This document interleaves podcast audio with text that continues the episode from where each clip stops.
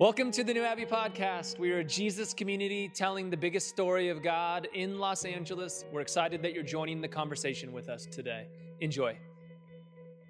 Uh, well, I'm excited to continue our series. If you missed last week, this entire year for all of 2022, we're going to be going through the Torah, so the first five books of the Bible. It's going to be fun. Was that a clap? Was that an accident? Was it an accident? Yeah. I was like, wow, I didn't expect that.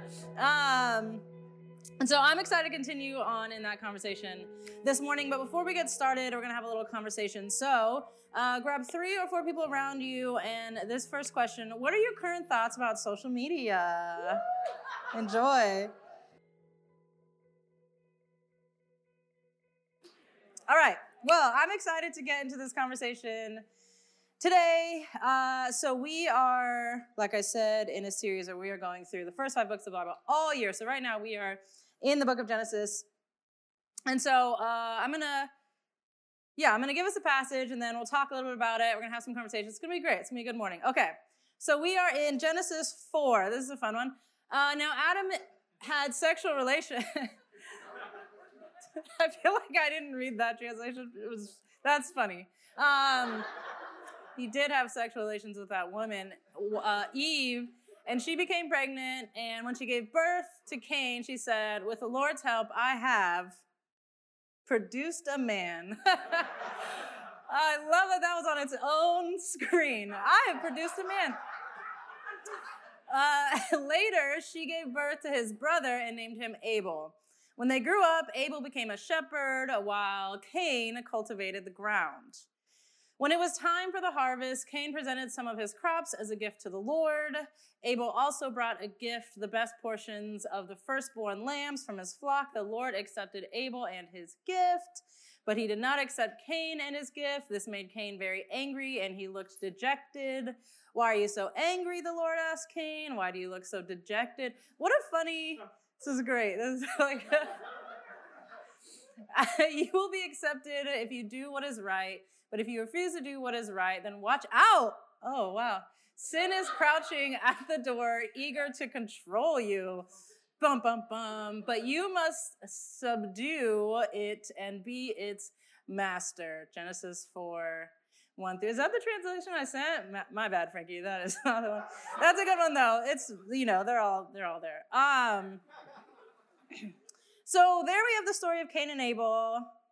Who's heard it before? Yeah. This is a, a, a, fun one because this story is like, I mean, it's been everywhere from like Shakespeare, like a, uh, it's in a Lauryn Hill song. Like this is just, this is what we talk about, right? Cain and Abel. It's like the first murder we see in the Bible, which what a fun place to go on a Sunday morning. Um, but as I was have been reading through Genesis and uh, reading about this passage, and let me tell you, people love this passage to go into it.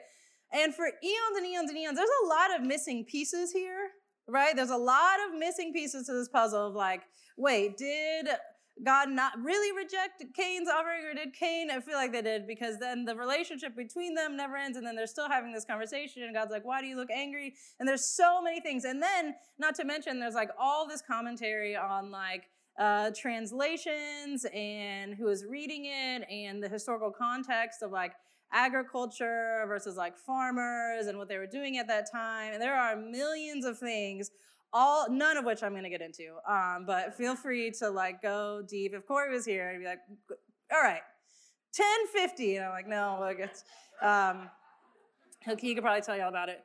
But one of the reasons that we're going through the first five books of the Bible, and I'm excited about it, is uh, there's just ancient wisdom here. There's there's wisdom uh, all over it, and and a lot of times we're not meant to take it. We always say take the Bible seriously, not literally, right?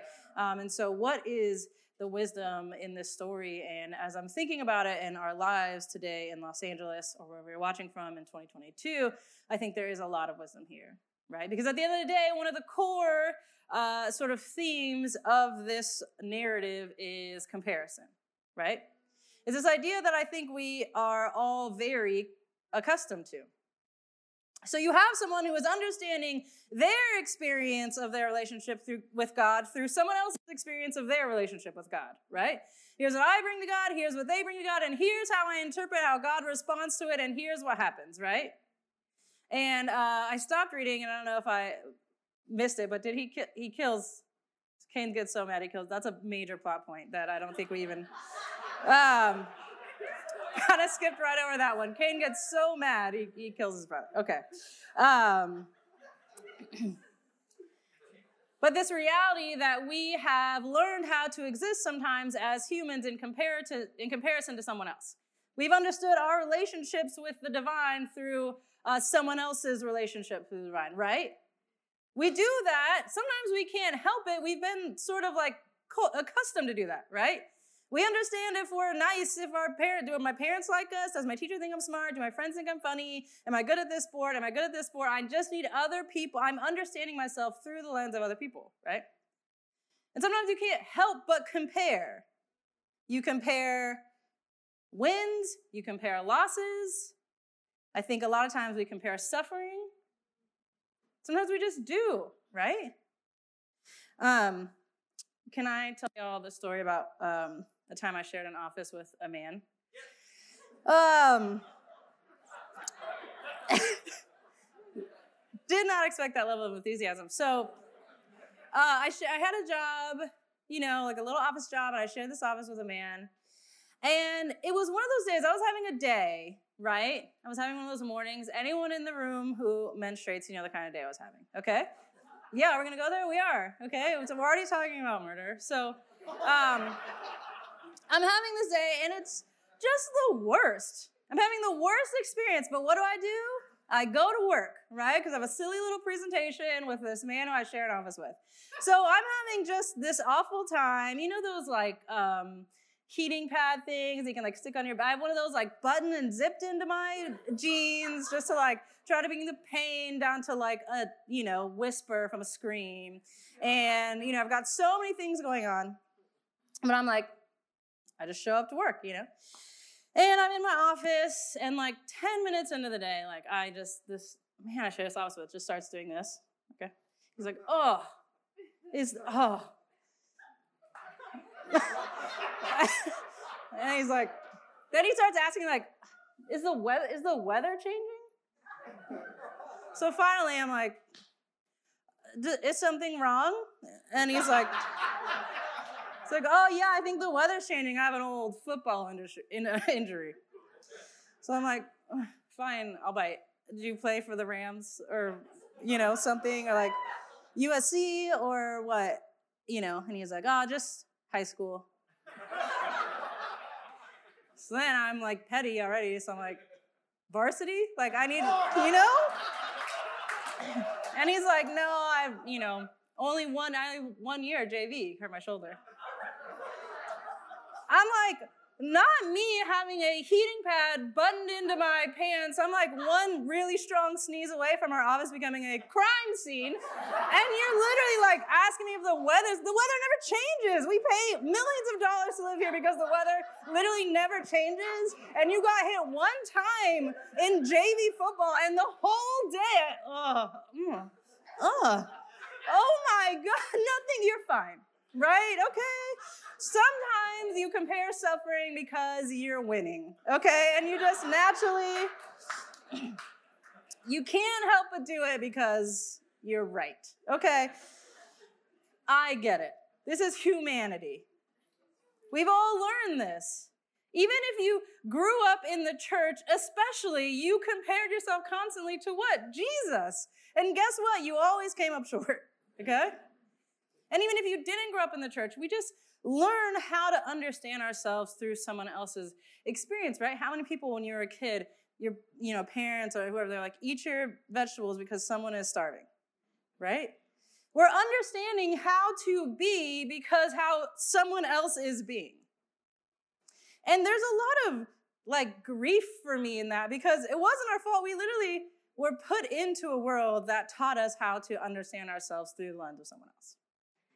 There's a lot of baggage that comes with that, and I feel like the gospel and the message of Jesus is constantly asking us to break that down. to get to a place where we understand ourselves and our connection to this divinity for ourselves, and out of that is where our response comes. That if we can do that, then maybe what the story is telling us, we could stop before we get to the violence. Because we know that as the comparison grows, the violence grows. And violence of all kinds, by the way, right? Have you seen social media? Right? We are consumed with being on the right side, in the right corner, with the right words, with the right thing. And the only way we know if we're right or not is to compare ourselves to someone else's experience. And I don't think that's working. didn't work for Cain, really didn't work for Abel. like you knew him. Frankie's like, oh, um.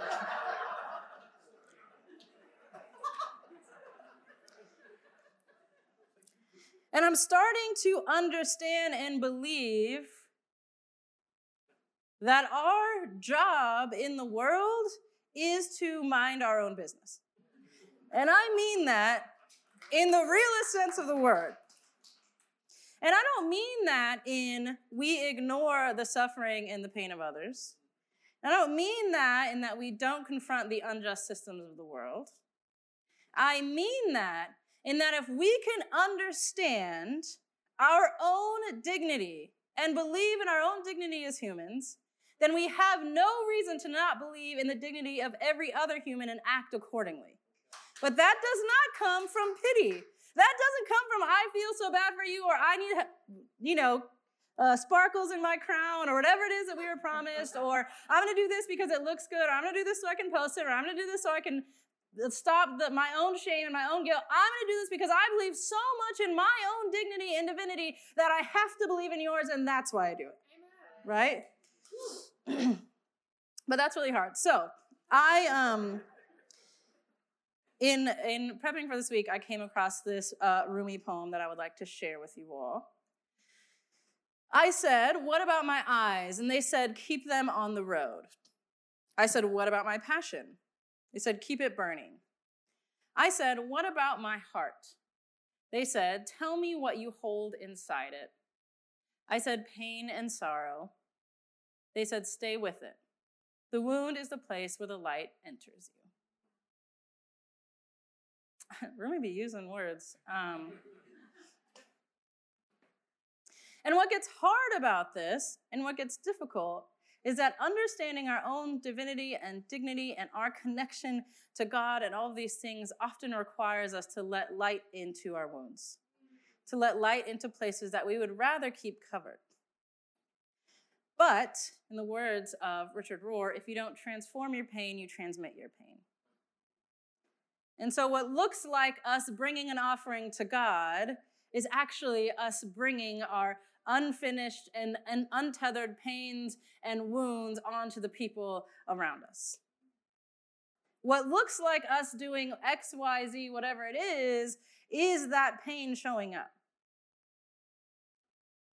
Sometimes I think about in my fight towards racial equity, I ask myself, do I want equity because I believe in the dignity of every human being, or do I want someone else to hurt because I've hurt? It's 50 50. I'm working on it, right? Do I want, I feel so much pain, so I want someone to feel pain sometimes. And that is where my actions come from sometimes. I'm not above that. But I am trying to understand that in transforming my pain, I get to do the same work, but it looks a little bit different. I'm never not going to confront those systems. I'm never not going to confront the injustice. But if I can come from a place where I am understanding that I want that because human beings are good and everyone does, is deserving of life and dignity and all those things, then it looks a little different than me saying, I hurt, you're about to hurt. I think the most dangerous thing to all of the systems of power is a person who is free of the expectations of the world around them, is a person who has seen their own dignity and their own divinity. I say this all the time. I think our the world's reaction response to to our our non binary, gender non conforming, and trans community, I'm like, oh, it's scary to you that someone can be that free. Oh, it's scary to you that someone said, every box that exists, I just stepped outside it. And guess what? I'm living, right? Because if they can do that, then they might help us get to that place. We might then be free. And that's really scary to every system of power that's set up, right? And that's why, one, we need community that is diverse. And two, we need people who are free from those expectations. What does it look like to get to a place where we are so transformed and have let so much light in that light gets out? And here's the interesting thing. Sometimes I, I look at my life and I'm like, I could be doing the same, the action is gonna be the same, but the motivation's so different. You ever notice that? Like something simple like with like exercise. You ever just be out there and be like, I love myself. I'm gonna like move my body. And then you're like, I hate myself. I'm gonna move my body, right? running down the street looking the same, right? But what's going on in my mind is extraordinarily different. And last week, I love what Corey was talking about being good in the world and doing good in the world and letting light into the world. And I thought about the fact that so many of the things that I wanted to do when I was younger, super evangelical, understanding myself through you know, what people thought of me, pastors, Jesus, all of these things, and what I want to do now are actually kind of the same, right? I want to bring good in the world and light in the world and healing in the world and hope in the world. The only difference is now I understand that if I can't bring that to myself, I don't know how to give it to someone else. That I can't give what I don't have. And so now I get to go on that journey of saying, well, well, what if it, what if I didn't focus on someone else's offering? And what if I did let the, the light into the wounds? And what if I did get to bring good from a place where I just believe in the good about myself? And so then I believe it about you. And then I'm actually engaging in the in the same work, but it just feels a little different. As I was thinking about this morning, I know we live in like the wildest time. Like in 1995, there wasn't a single person on earth who had ever bought anything on the internet. Like, that should blow all of our minds, right? And the fact that we have something so readily available to just constantly critique our own identities against is terrifying. It's terrifying to me personally. Because not only do we have all these things where we get to compare ourselves to other people, now we have opportunities and the stakes feel a lot higher to be right. Right? Does anyone just feel like the constant pressure to just like not do, say, think, post, be anything wrong? Oh, just, okay, only me. right? And I think our quest for humanity and our own humanity needs to be stronger for our quest to be right because our quest to be right will always have violence nearby. But humanity is complex, it's nuanced, it's messy, it kind of sucks. I personally feel eh about it. But in our quest to be good in someone else's eyes, our quest to be right, our quest to be thought of in a certain way, our, our quest to be better than, or all those things, violence will always be nearby. But our quest inward towards transformation, I think, is where we get to bring transformation and good.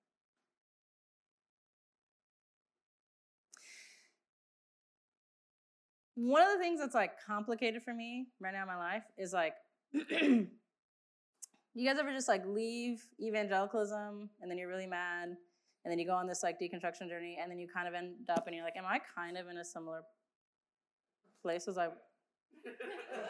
you're like wait did i? I took a i took a left but it looks like a right um, and i think it's beautiful I think it's so beautiful. I was talking to uh, my therapist about trauma, and um, as one does. Thank you. Um, and I, you know, I, I always say like, oh, I thought I was over this, you know. Um, and she always tells me it's like it's a spiral staircase. So I'm gonna see that thing. We're gonna see it from this angle. We're gonna talk about it. We're gonna cry about it. It's gonna be fine. I go about. Next thing you know, I'm like, oh, boop, not you again, right? But now I'm at a different. I'm seeing it from a different angle, right? And I might continue to bump into this thing for the rest of my life, but I'm to see it from different angles and different angles and different angles. And I don't see my faith and my belief and my relationship with God any different. That it's to be there for the rest of my life, and I'm to see it from different angles and different angles and different angles and different angles. And parts of those threads are to stay true. That's what I felt like reading this passage and thinking this morning of like, I want, I still want to do, I still want to change the world. I still want to bring hope and light and love. And now I don't need to like get on a plane and go to another country and be like, oh, like, do you want Jesus? You know, now I know that so much of it is coming from transforming my own pain. But I still want the same things. I'm still, I'm still looking at that same beautiful picture, this idea, this reality that Jesus paints. And I'm looking at it from a different angle, and that angle is looking right back at me and saying, okay, girl, well then, right? That's beautiful, and I love that. We don't have to abandon all of the things just because we deconstruct and we do whatever, and if that's where you are, that's fine. But if you're in a place where you're like, no, I still want to like be hope and light in the world, that's freaking beautiful. But we grow up a little and we realize, ah, a lot of that starts with me. That's beautiful too. It's harder, I'd rather jump on a plane. I don't know. God's calling me to Fiji. Um,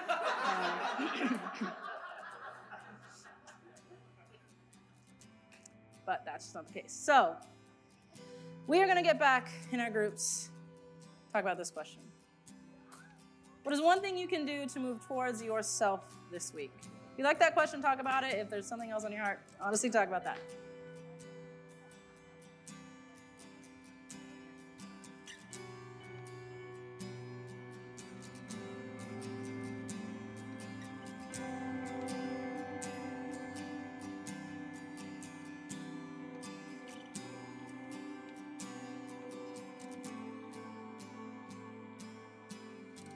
Thanks for listening to the New Abbey podcast. For more information, visit us on the web at www.newabbey.org.